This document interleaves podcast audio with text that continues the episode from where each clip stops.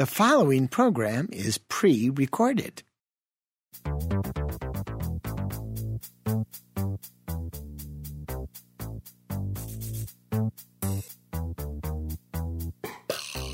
From Buck Studio at Wisconsin Public Radio, this is Zorba Paster on Your Health. I'm Carl Christensen, filling in for Tom Clark, and I'm here with Family Doc Zorba Paster to talk with you about what's new in healthy living, share down to earth advice, and great lifestyle tips to help you get the most out of life. If you have a question for the good doc, the number to call is 800 462 7413. Call anytime. And along with your calls, we have some good topics to talk about, Zorba. Right. We're going to talk about drug prices, industry research, how much they send on promotion, all of that really uh, stuff that really adds up to a drug bill that you may or may not see, but when you have insurance, in the end, we all see it sooner or later. And COVID vaccination in pregnancy protects infants against infection, against hospital admission. COVID is here to stay. What should we do about it, and what does that mean? And what's our special guest recipe? Oh, today? it is great. It's coconut noodle soup. If you love coconut soup, if you love Indian cooking, it's a wonderful, wonderful uh, guest recipe cookbook. Easy to do and wonderful to do. Indian flavor every day. That's the name of the cookbook. It's great. You're going to want to listen to this. Yes, and we'll be speaking on the air with a the author of that book. It'll be great. All right, to the phones we go at 800-462-7413. That's 1-800 462 7413. And let's now welcome a caller from Spokane, Washington. Hi. Well, hello, and thanks for thanks for taking my call. Oh, you're welcome. How can we help? Well, um, I noticed maybe about three weeks ago, um, and maybe a bit more, that I have this strange muffle in my hearing. I noticed it partly when I had to turn the volume up on my television, Mm-hmm. But then even more so if I put a phone to my ear. Okay. Uh, on on my left side, uh, the dial tone was lower Mm-hmm. than on the right side. Got it. Got it. Okay. And then I went to urgent care because Okay. I thought maybe it Sure. was earwax buildup, Mm-hmm. Makes and sense. they said it wasn't, Mm-hmm. But surmised that it might be something in my inner ear Mm-hmm. that they wouldn't be able to, uh, you know, figure out. Mm-hmm. So. He put me. Uh, he suggested I take steroids Uh huh. Okay. and Oral a, oral steroids. Oral steroids, Okay. right, and then an, and then a um, a- allergy medicine, and then a decongestant. Mhm. So my hesitation was the the, the um, steroids Mhm. uh, because I know that when I take them, uh, I have a hard time sleeping. oh, so so you've taken steroids before. the main thing I've Mm-hmm. taken them for is when I get a when I get a bee sting Oh. or a wasp sting, um, I tend to uh, have a reaction to that. But that's the only time I've That's taken right. steroids. But you've taken them and you've noticed that's not unusual. That is a common side effects of steroids where people don't sleep well, they have kind of nightmares, uh, lots of different things with that. So, um, well, first of all, I think they made a good diagnosis. So you've got the middle ear, and the middle ear has three little bones in it the malleus, incus, and stapes. And what they do is they transmit uh, vibrations from the eardrum to the cochlea, which is where we actually hear things. Some of these little things work. And, and when that middle ear gets infected or swollen or there's mucus in there, doesn't work as well. And you are noticing the difference for that because on that one side, it's not working as well as the other side. And we're very, you know, we really understand our ears well. I mean, you know, they're, you know, I mean, they really understand them well. But it's probably is due to some congestion or virus. But you can avoid the oral steroids by taking a nasal steroid spray. Okay. And you can now get this over the counter. So if you get a generic Flonase, it's fluticasone nasal spray. And what you do is you get it, you want to get it up as high in the nose as you can. And you take, uh, don't pay attention to what it says on the, uh, on the box. You take two squirts in the morning, two squirts in the evening. Put your head way back, spray it because you want to get it up just as high as you can. If you uh, hold your nose and blow it, you know how it makes a sound, your ears kind of pop? Yeah. There's a tube there called the eustachian tube between the nose and the ear, and it equalizes pressure. And you want to get this in there, so you got to get that spray way up. Two squirts in the morning, two squirts in the evening, Oh, and then you are topically putting the spray there, so you avoid the oral steroid. Gotcha. Okay. And then the antihistamine decongestant would be good. Antihistamine certainly may do something. Decongestant would be for symptomatic relief. Usually these things go away, but sometimes they can last for like four to six weeks. Probably a viral. Oh, viral. really? Yeah, probably a viral infection. But you're right to want to avoid oral steroids. You're right. You really don't want to use those big guns unless uh, unless everything fails. So that's what I, that's what I would do. So Okay. it was good. Super. So did you notice it? Did you notice this with voice or was it with music? How did you how did you first notice it? I think it was mostly with you know the volume on the TV, So really the TV. um, and then and then talking in groups of people Mm-hmm. Where there's also noise going on. uh-huh. you mean like at um, restaurants or at Yeah, rallies? Yeah, at restaurants. Carl's At re- Carl's at smiling. at, at restaurants, and um, and I was at a hockey game on Friday. Mm-hmm. well, that's like a rally. That's what I mean. Large Hockey rally. Yeah. yeah, hockey rally. and and then you know we were in a we were in a one of those box areas, Uh-huh. Sure. and people were trying to talk, and I had the dickens of a time. Right. No, you do. Right. Right. Because when that happens, then all the uh, the vibrations of human voice are higher, especially women's voices, and so those Mm. are the ones that are least likely to be to be transmitted. This was a professional hockey game or a, a child's, like a grandchild. Oh, it's semi-professional. What is semi-professional? I mean, I mean, I what know. that? It's like I the know- minor I leagues kind of. Yeah, but what's my if you're Minor there? It's, but if you're there, it's not minor. I mean, these guys for them it's major. They're trying to get into the bigger leagues. That's true. I went to actually recently to a, a minor league hockey game in Madison. We've gone to a couple times actually. Yeah, and, they're and really take the whole family there. It's really Yeah. fun actually. Yeah. So was it fun? Was the game fun? You know, it was it was more fun than I thought it would be. It was um, uh, it's a whole culture. Oh, totally, totally.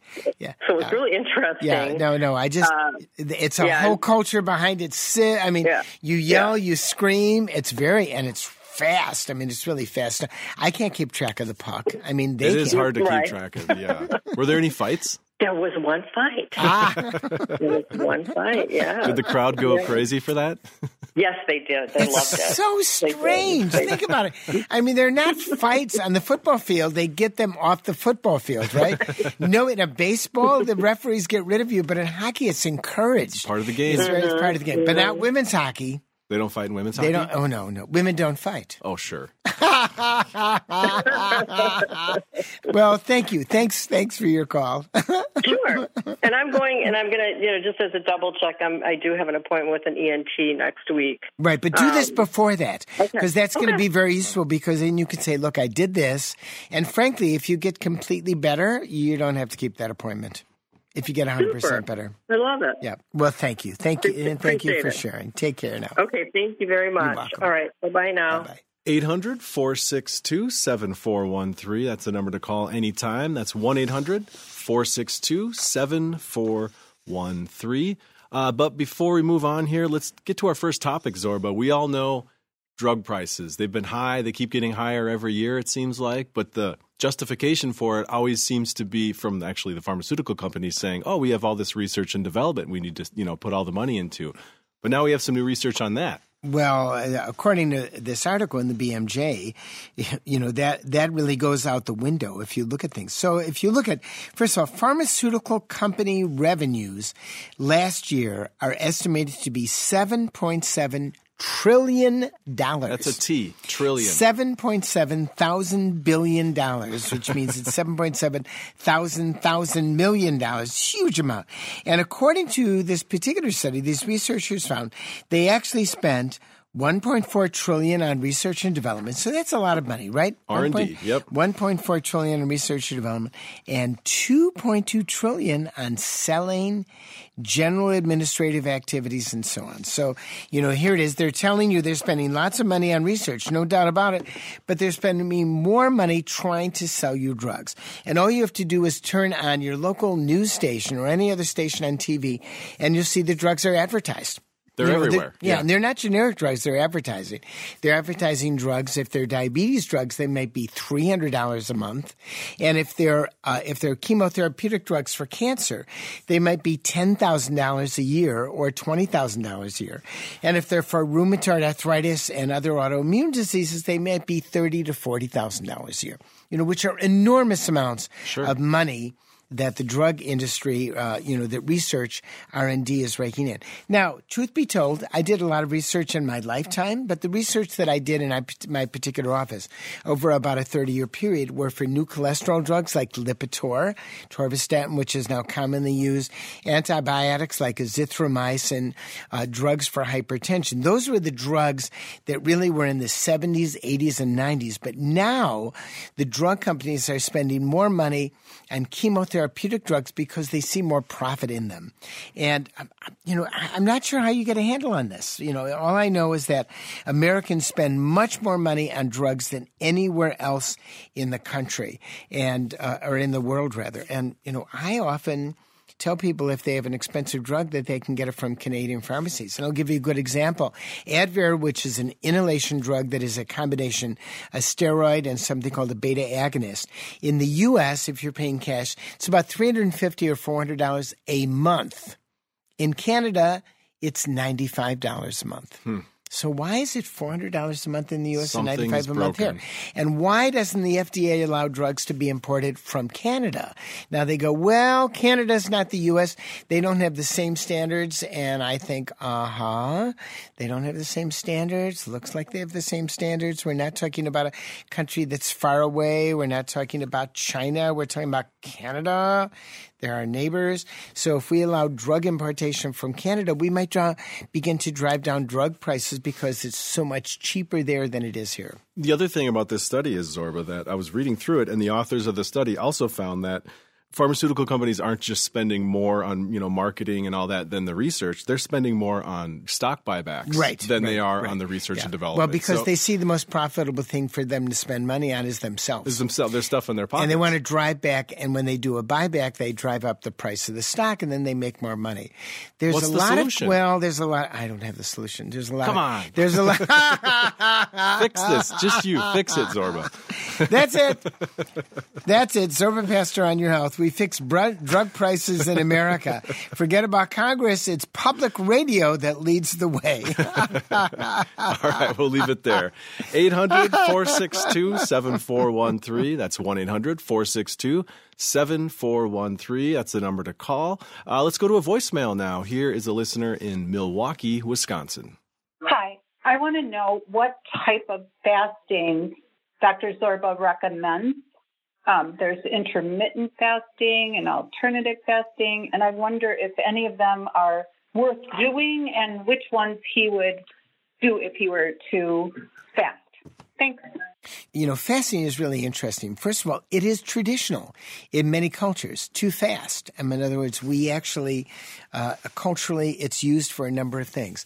There are some studies that look at intermittent fasting where you don't have anything to eat after six o'clock in the evening until eight or nine o'clock in the morning the next day. Um, children unfortunately, often engage in fasting where they'll have something for dinner and then they don't eat breakfast the next morning and they fast until noon that day. That's not good for kids.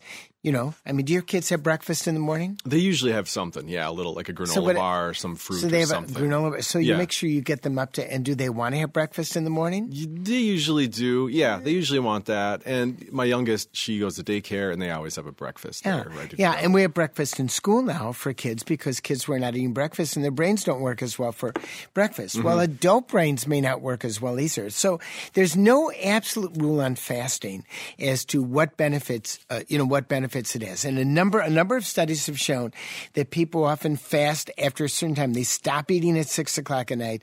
They then have breakfast the next morning. They may lose weight that way, but that has more to do with habits. I mean, a lot of people snack in the evening. Do you snack I at do. night? Yeah, I do snack at night. Yeah, Way what- too much. Yeah, what do you snack on? the usual garbage. What you know, garbage? You mean chips, Cheetos? and Cheetos, and just Trash. Yeah. trash, trash eating. So maybe fasting gets rid of trash eating. I think that's what we should call it. We shouldn't call it junk food. We should call it trash food I eat because it gives it eat trash. That's, that, that's right. Every night while I watch right. my so you could be. Oscar the Go- the Grouch or something like that, eating trash. So anyway, so there's no absolute on fasting. I think if it works for you and it helps keep your weight under control and you feel better, intermittent fasting is good. Fasting for the whole day, especially if you're not having enough fluid, is not good for you. You want to make sure if you're doing a daily fast once or twice a month that you drink enough fluid because you don't want your kidneys to fast from fluid because that in itself is not healthy.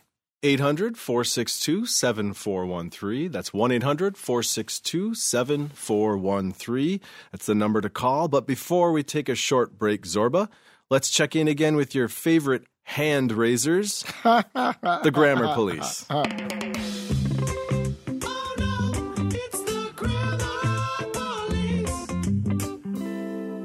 All right, Zorba, this one's actually from a very seldom heard from faction deep within the Grammar Police. Very, very deep within the Grammar Police.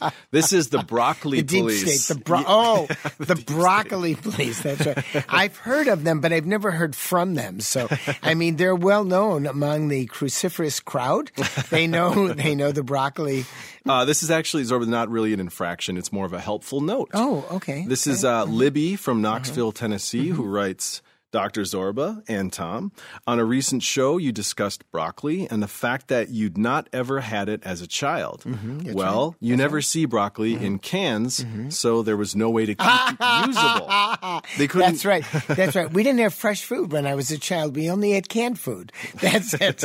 There's no way to keep it usable until freezing became common practice, Oh. which would have been Right. somewhere in the 1950s. Right. That's right. Uh, Libby goes on. I wasn't born in the 30s. I, mean, I mean, I may be old, but if I was born in the 30s, I'd be really old now. Li- Libby goes on. My father was a farmer in South Florida, and one of the crops regularly grown was broccoli. Oh. We also had lots of green beans, mm-hmm. fresh peas, mm-hmm. celery, and fresh tomatoes. Nice. He also grew cauliflower, mm-hmm. kohlrabi, along with scallions, beets, and little red potatoes. Oh, wow. So, the uh-huh. reason you did not become acquainted with broccoli in your youth, Zorba, Because I didn't live in South Florida. was because it probably wasn't readily available. When freezing fresh foods became popular, a lot of quote unquote new vegetables and fruits came into right, common right. use. Yes, there is no canned broccoli, and if I can imagine it, I bet it wouldn't taste very good. Now, because we're talking about broccoli, I have to share my broccoli jokes. Zorba, is that okay? Oh, okay, sure. And you can tell that You mean are these like knock knock jokes? not really a knock knock joke. I, I Uh-huh. wrote the joke, and you can tell I wrote it because it's Uh, okay. super clunky Okay, and good. maybe please, not even please that great. Share it with us, everyone. Take a breath. Carl is now telling his broccoli joke. What did the broccoli drag racer say when he was asked how he planned on winning the big race? I don't know. What did he say? I'm a floor it. Oh, go, go, go, go. All right. Are you really clunky delivery? Are you steamed about something you heard on the show, or maybe something vegetable related? I can just imagine you in fourth grade. Speak up or forever hold your peas. Just post on our Facebook page, or you can always send an email at. Zorba at WPR.org. My apologies for that. Comedy Central. Comedy Central, man. More of your calls to come. Zorba will answer more of your emails, and we'll be talking with a guest author cooking up coconut noodle soup. Mm, delicious. Going to be great. All that coming up on Zorba Paster on Your Health from PRX.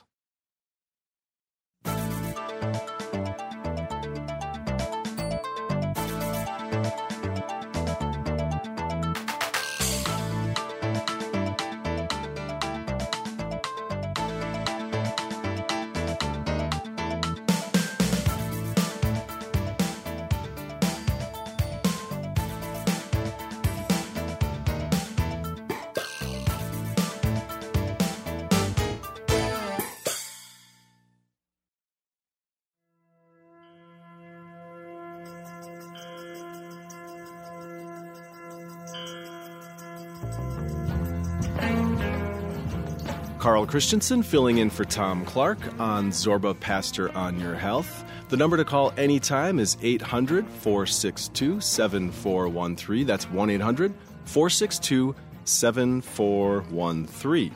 And it's recipe time again, Zorba, and this week we're in for quite a treat. Yes. That sounds Yes. pretty good. Today we have a special guest author joining in on the fun. Maya Kaimal is an award winning cookbook author and founder of Maya Kaimal Foods.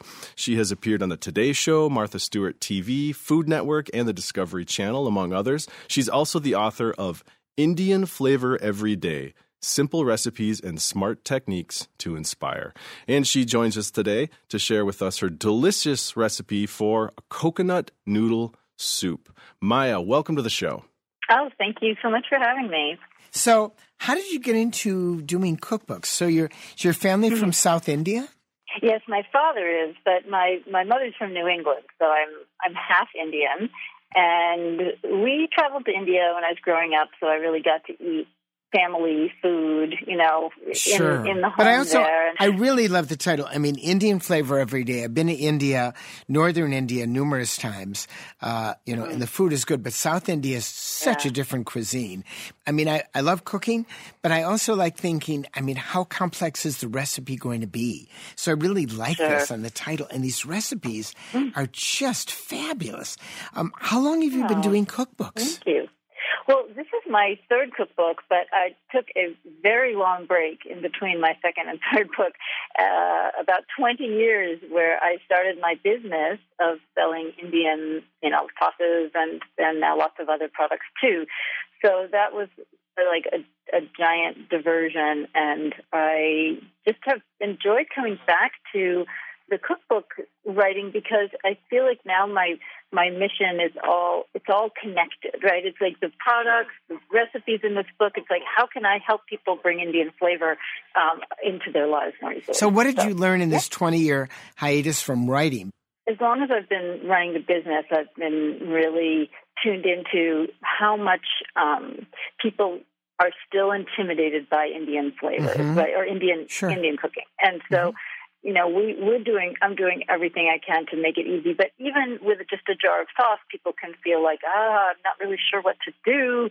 So, but I also have observed that there's more and more traffic going into the international aisle of grocery stores. Mhm, We get sure. data on this, and so we can see that people are drawn to global flavors.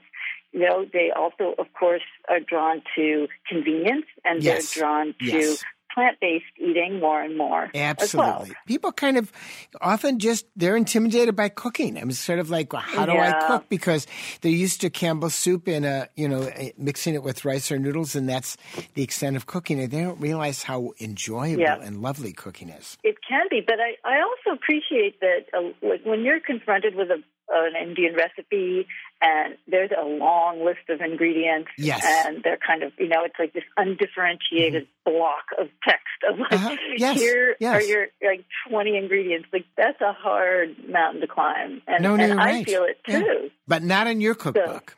I've tried to really keep it to things that are available in the grocery store. You know, Mm-hmm. Well, right? let's go. We have picked out coconut noodle soup. I love. Carl, you also love coconut. I love coconut noodle soup, especially when it's a little colder out. So you can tell what Carl is. I mean, when he said love, you notice that it was like that deep love. I mean, it was that that he usually reserves for his wife and his children. You know, he's just kind of. My wife made some That's right. coconut soup last see, night. It was see, so he's now associated his wife with coconut noodle soup. So it's a good recipe.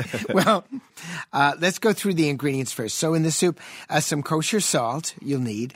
Um, I notice a 14 ounce fat uh, can of full fat coconut milk, Yep. uh, two cups of water, four large shallots, uh, two uh, roughly two cups, uh, 15 fresh curry leaves if you have them.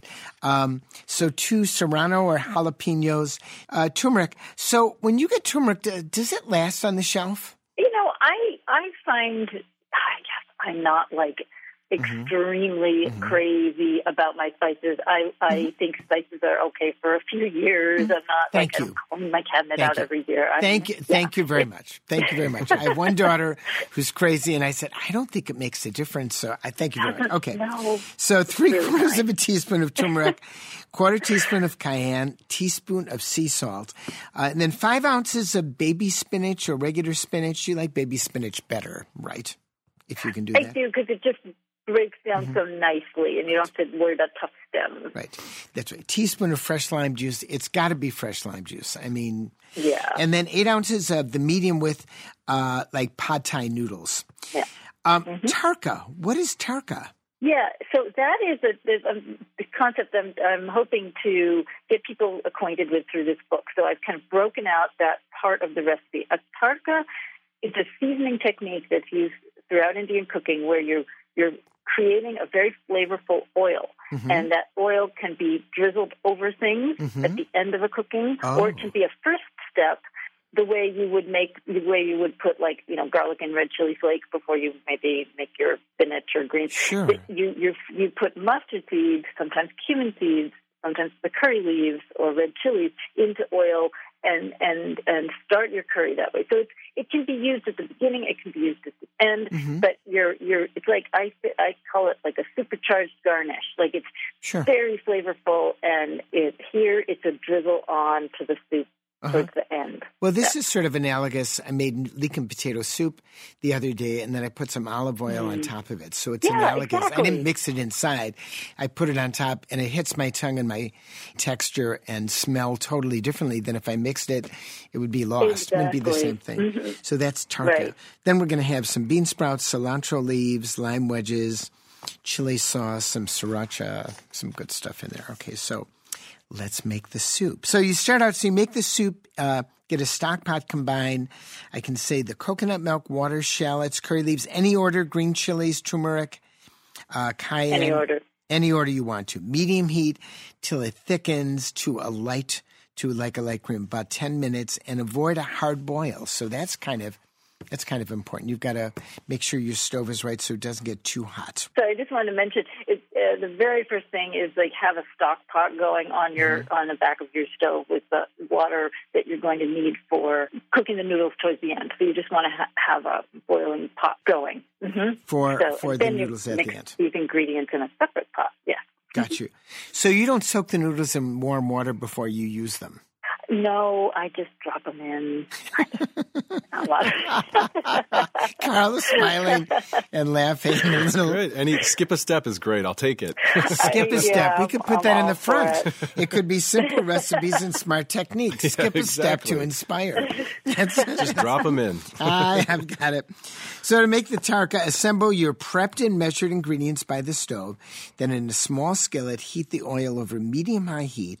Add the mustard seeds. Allow them to pop. After they're popped for a few seconds, add the red chili flakes and sizzle for a few more seconds. Then pour the entire mixture over the soup and stir it in. Then you assemble the soup bowls, return the warm water to boiling, add the noodles, cook until they're tender five to seven minutes, drain, briefly rinse, Divide the noodles among the four bowls. Spoon the soup equally over the noodles. Top with bean sprouts, cilantro leaves, lime wedges. I am hungry. I am ready to have mm, this. Sounds great. This this is a wonderful, wonderful recipe. So, um, wonderful cookbook.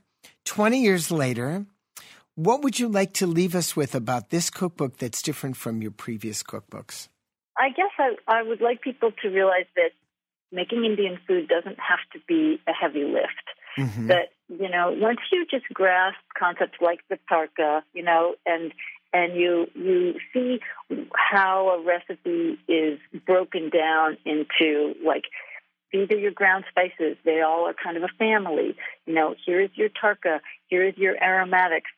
You know, just just understanding what goes into building flavor mm-hmm. can make it less intimidating. So I hope people can see that these are all very doable things and you can make this food with the food from your local grocery store, and you don't need to be afraid. It's going to be delicious. I love and it. I love it. I love it. I yeah. love it.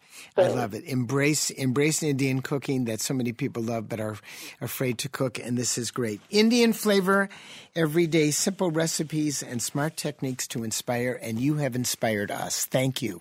Oh, thank you so much. Thanks. You take care and thanks again. Okay, you too. Bye. That was guest author Maya Kaimal. Her new book is Indian Flavor Every Day. And it's flavorful. Very flavorful. Indian flavor every day, simple recipes and smart techniques to inspire. And if you didn't get that whole but recipe, it's public radio, so it should be simple recipes and smart people to inspire. I There mean, you our go. people are people are I think that's assumed, right? We know that. uh, if you couldn't write all that down, um, where can we get this recipe? Well, you know. I've heard of the web. You know, if they went to zorbapaster.org, zorbapaster.org, you'll get this recipe. You'll see lots of pictures, see other recipes, and of course, you can always find us through Facebook. 1 800 462 7413 is the number to call anytime. That's 800 462 7413. Let's now go to a voicemail. This is a listener from Shinglehouse, Pennsylvania. Hi, I am 53 years old and was recently diagnosed with severe osteoarthritis with Bouchard's nodules in my hands. I am an active knitter and crocheter, and I was wondering if that is going to do further damage to my joints. Thanks. Bye. Oh, that is such a good question. So, you know, unfortunately, osteoarthritis, which is really the arthritis of old age. Now, Carl, you wouldn't understand old age. I mean, Tom understands old age. I will someday. But it's the aging. But but if you, yes, you definitely will. but if you look at osteoarthritis, it affects all animals. Dinosaurs had osteoarthritis. We know that. You're shocked, aren't you? Wow, really? Can you imagine if you were T Rex and your joints ached? Believe me, it would be a problem. Well, they have such tiny little at- arms. Is yeah, that tiny little deal? arms. But boy, that mouth. I don't know if it bothered their mouth. Insects have osteoarthritis too. Wow. Actually look at it, we don't know exactly why, but all joints tend to is sort of the degenerative disease that happens. Does it get worse? You know, it's a variable, it's a graph that is indeterminate. So some people will have severe osteoarthritis where they can't do anything. Most people don't have that. For most people, if they keep their joints active, their joints become more active. If they have bad days, then you take an anti-inflammatory like ibuprofen, 400 to 800 milligrams every eight hours, or two uh, Aleve generic Aleve tablets, uh, which are naproxen. I like that better because it's a 12-hour drug. Or if you're having a time and you're really going to be bothered, you take it for a week or two. When I go on my ski trips, I take something for my osteoarthritis. So, so the answer is it might get worse. Keep moving and make sure you take your stuff. 800 462 7413. That's 1 800 462 7413. Call anytime and leave the show a voicemail. Uh, before the break, Zorba, let's do that segment where we give some of your naysayers some airtime. This is Disagreeing with the Doc. Disagreeing with the doc.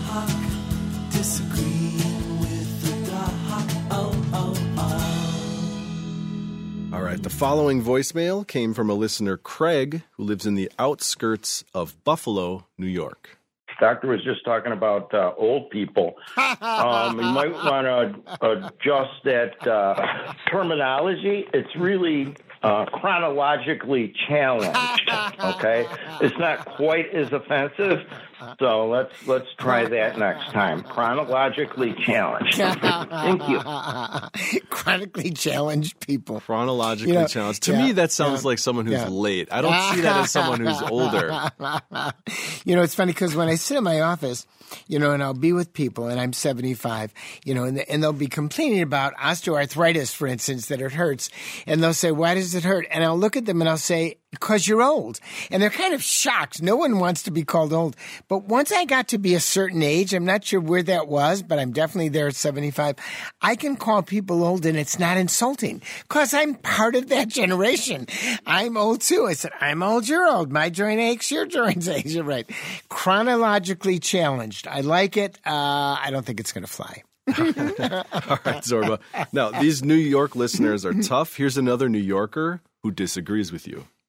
Dr. Zorba, I'm just wondering where you got this information that the cathode ray old fashioned television tubes were not dangerous in terms of causing cancer when people would sit close to the television. Um, the reason I'm asking is because the cathode ray tubes in those old TV sets were radioactive and put out radioactive waves. So I'm wondering where did you get the information that they were not harmful? Thank you very much. That's all. Well, they weren't radioactive. That's that. That's the long and the short answer. People thought they were radioactive. They were electrons. I mean, they were just shooting. They were uh, they were shooting. There was a little gun. It's not really a. Uh, well, it was kind of, I think it was called a cathode ray gun. But anyway, it was just shooting an electron onto a screen that had phosphorescence. That's all it was doing. Oh. So it was just shooting things, kind of like, well, picture a slide. Remember slideshows? Sure. Oh yeah, my dad would always. uh, my dad, he was a photographer. He would always put slideshows. Remember on how us. boring they were? They were, yeah, they kind of were. He'd drag out the, kind the of. It old was car- like Kodak oh, let me. carousel. That's right. Let me show you the 64 slides of when we went to the Wisconsin Dells, and by the slide number four, you know, we used to say, you know, lights down, heads down, you know, because you would immediately. but basically, there was no radioactivity. But there is a theory, you know, an urban myth that televisions were radioactive because of the phosphorescence on the screen. So, uh, yes. TVs do not cause cancer. Now, it's true that television shows cause you to be dumb, Okay. but they won't kill you. Which ones, by the Which ones, by the way? I got to write these down. Three Stooges, man. Okay, Three yeah. Stooges. Uh, do you want to participate in our show, which would make you more radio active? right? oh. Because you're participating. Oh. Uh, just post. you know what's advertising? You know, Just- you don't realize you are in the Okay. wrong game. just post on our Facebook page or send us an email at Zorba at WPR.org. more of your calls to come, more Yes. of your emails, Yes. and another interesting topic to discuss. Of course. All coming up on Zorba Paster on Your Health from, From PRX.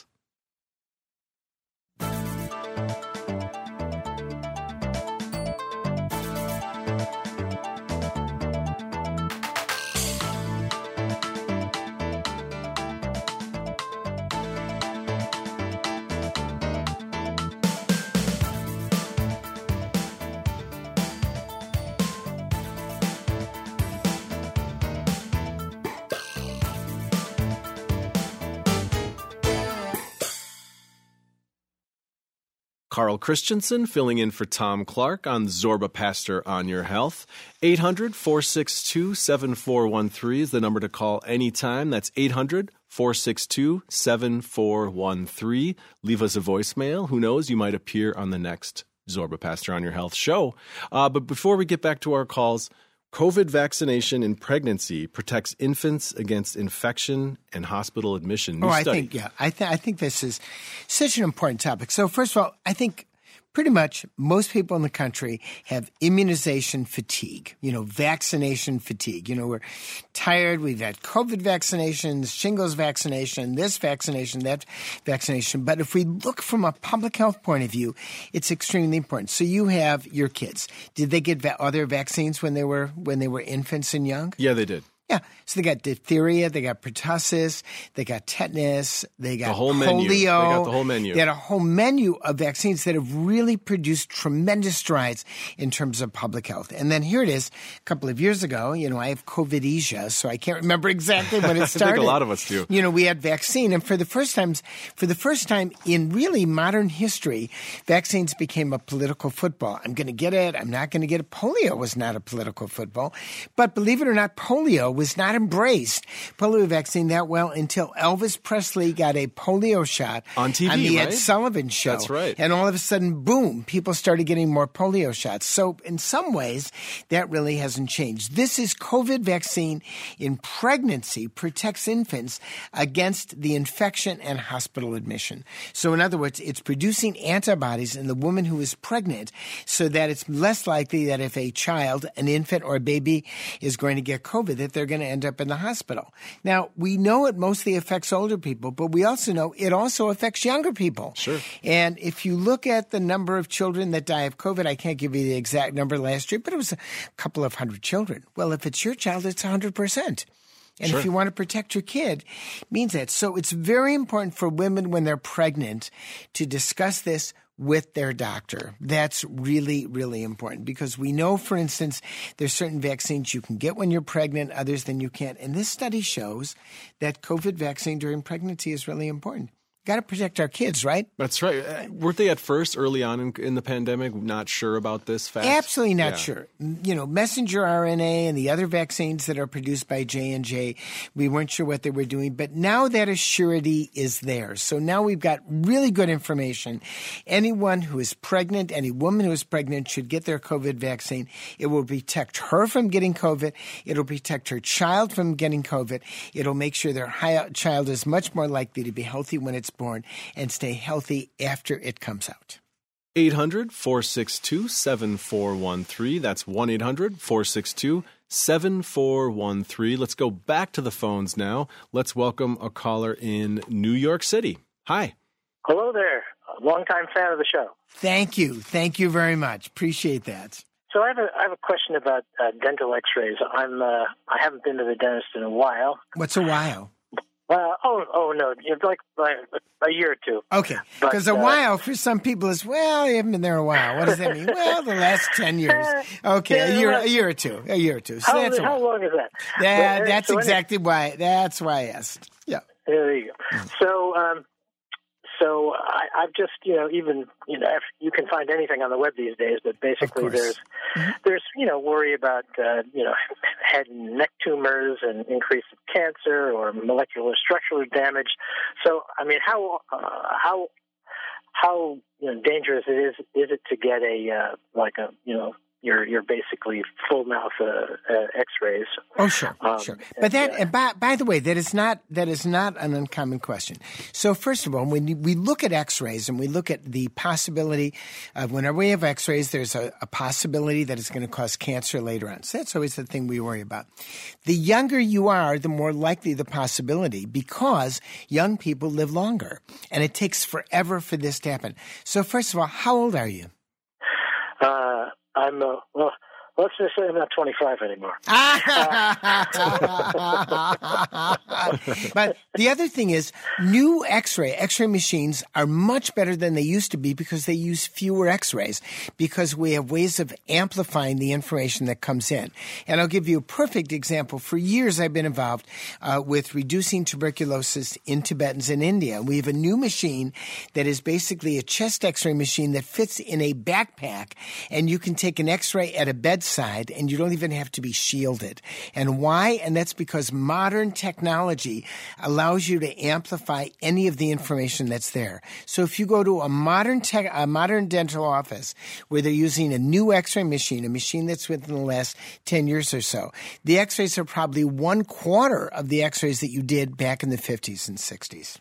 It's exactly what I what I was thinking. I was thinking the technology improved, so it's So it's much. less invasive. So much. By the way, I used to have that same fear, but now when I go to the dentist, I get bite wings and they say we should do that every two years. And I think, oh, you just want to make money. I think like everybody else, but then they discovered a cavity and I hadn't had one in like 30 years. 40 years and that's because I'm getting long in the tooth. I'm older. But, but the reality is, the reality is the x-rays in my old office, that was an x-ray machine that was probably, oh, I don't know, you know, it had dust on it. It was probably from the, from the 50s Had a or Truman 60s. sticker on it.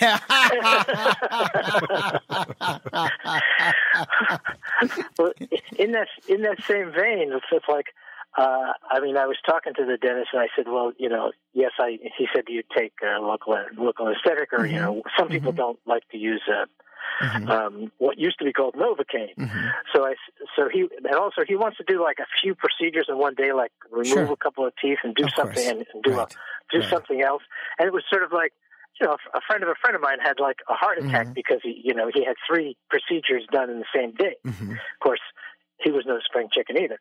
But uh, but anyway, uh, have uh, you know, is are the effects of lidocaine, um, you know, much lighter and uh, than something that was used in the old days, like Novocaine? It's pretty much the same thing. I mean, the canes, lidocaine, xylocaine, you know, uh, you know, they're they're pretty much the same that they used to be. Now, what has improved is the technique of the needles that are used to deliver that. So recently, I had a tooth infection. I hadn't one in many years, and when he went in and actually numbed the tooth, I didn't feel a thing, and, and that's because, frankly, dentists are better trained to be hit the nerve. The uh, the even though the cane is the same, it may be the way the material is used.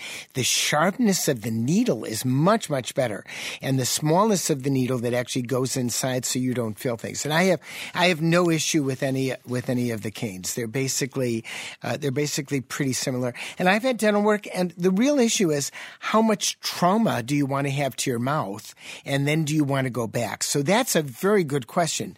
Do you want multiple things done at the same time, or red, or would you rather go in multiple times? And that's kind of a that's an individual, you know, decision. Am I, for me, I would say I want to get it all over, even though it may be much more painful. But for my wife, I'm sure she would say, Penny would say, no, let me do one at a time because I because that's what I want to do. So that's it's kind of an individual decision. Well, I'll, I'll leave you one with a. When I was with with needles, I, I I had to go to Africa for for a quick job, and and uh, and I Quick job I, in Africa. Okay. well, in Tanzania. Yeah, Uh, what I- kind of job? I made a movie about bringing electricity to a small village in the middle Oh. of nowhere in, in Oh. Tanzania years Oh. back. oh, So, so when I went, uh, and I, I have an old, I had an old crotchety uh, doctorate, and and I hadn't had like a, you know, one of the, uh, one of those shots you got to get when you go Mhm. overseas, uh-huh. Sure. and uh, and, and I hadn't had one in a long time, and I was scared Uh-huh. of uh, needles when I was a kid, and and uh, so he, you know, I didn't want to do this, so I put it off, put it off, off. So finally, he finally gives me this, the needle, and needles are so like it was tiny compared to what I used to have, and it was really quick. So I went, that was it. And he just looked at me and goes, Yeah, you want me to give it to you again?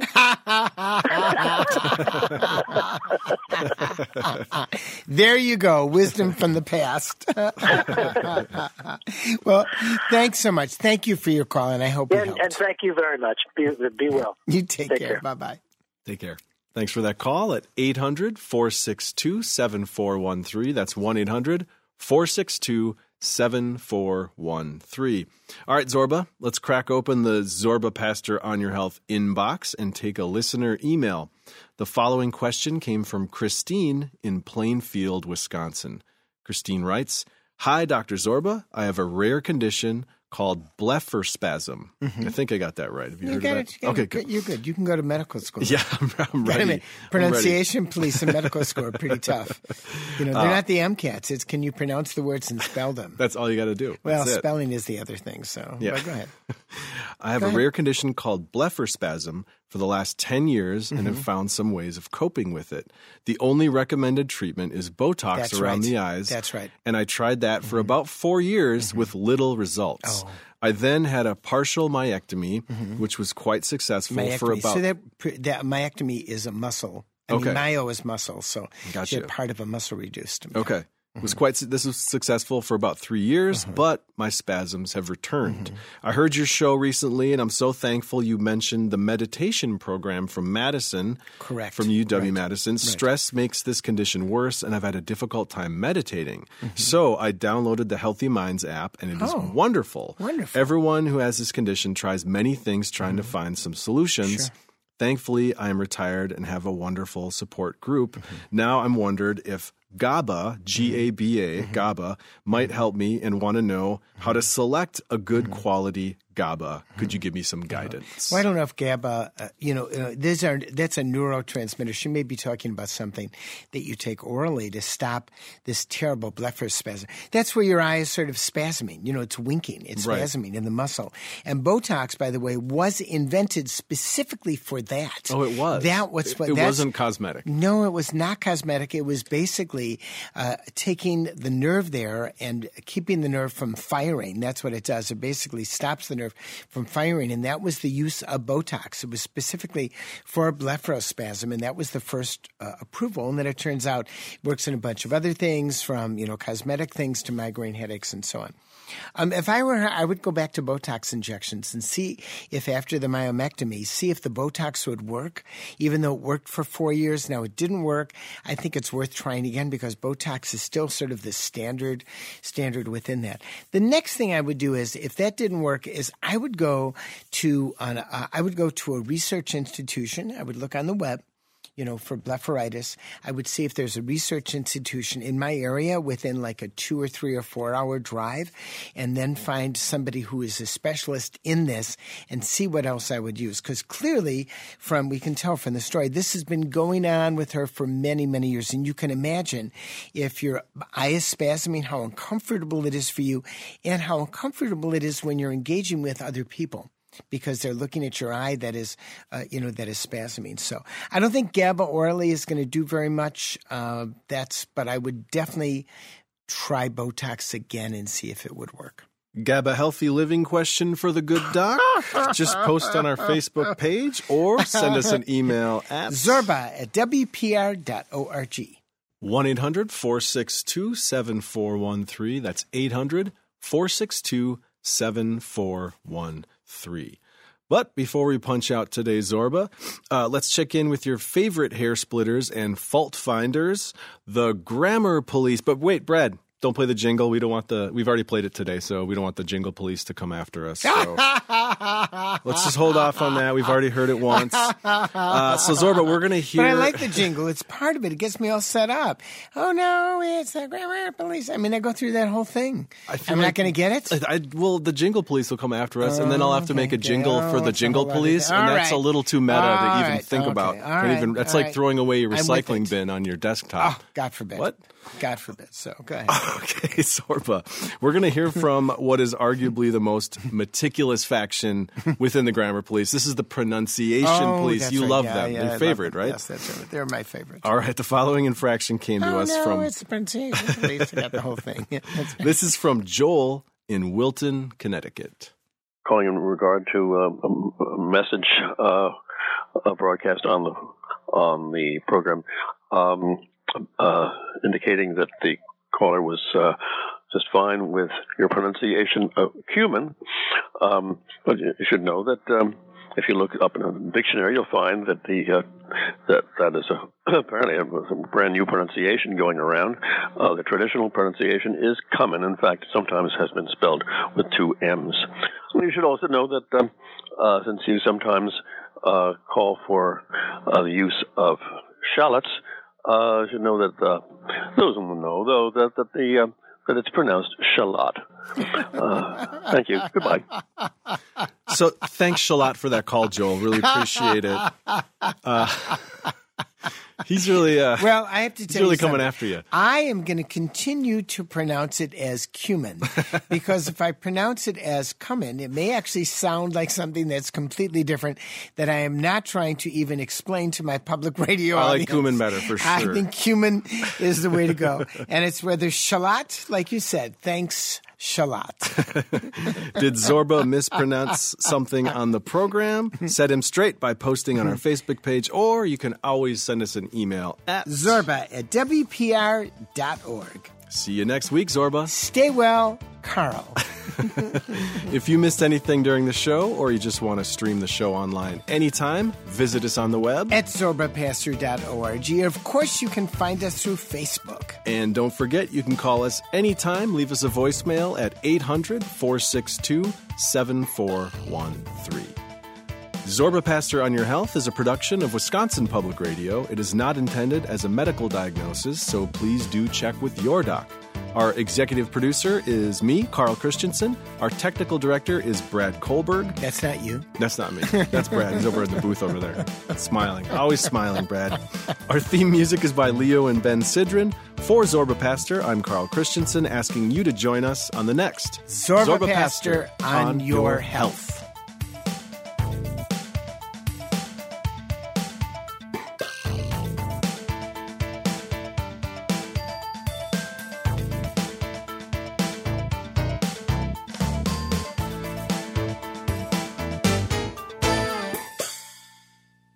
Did you miss something on today's show?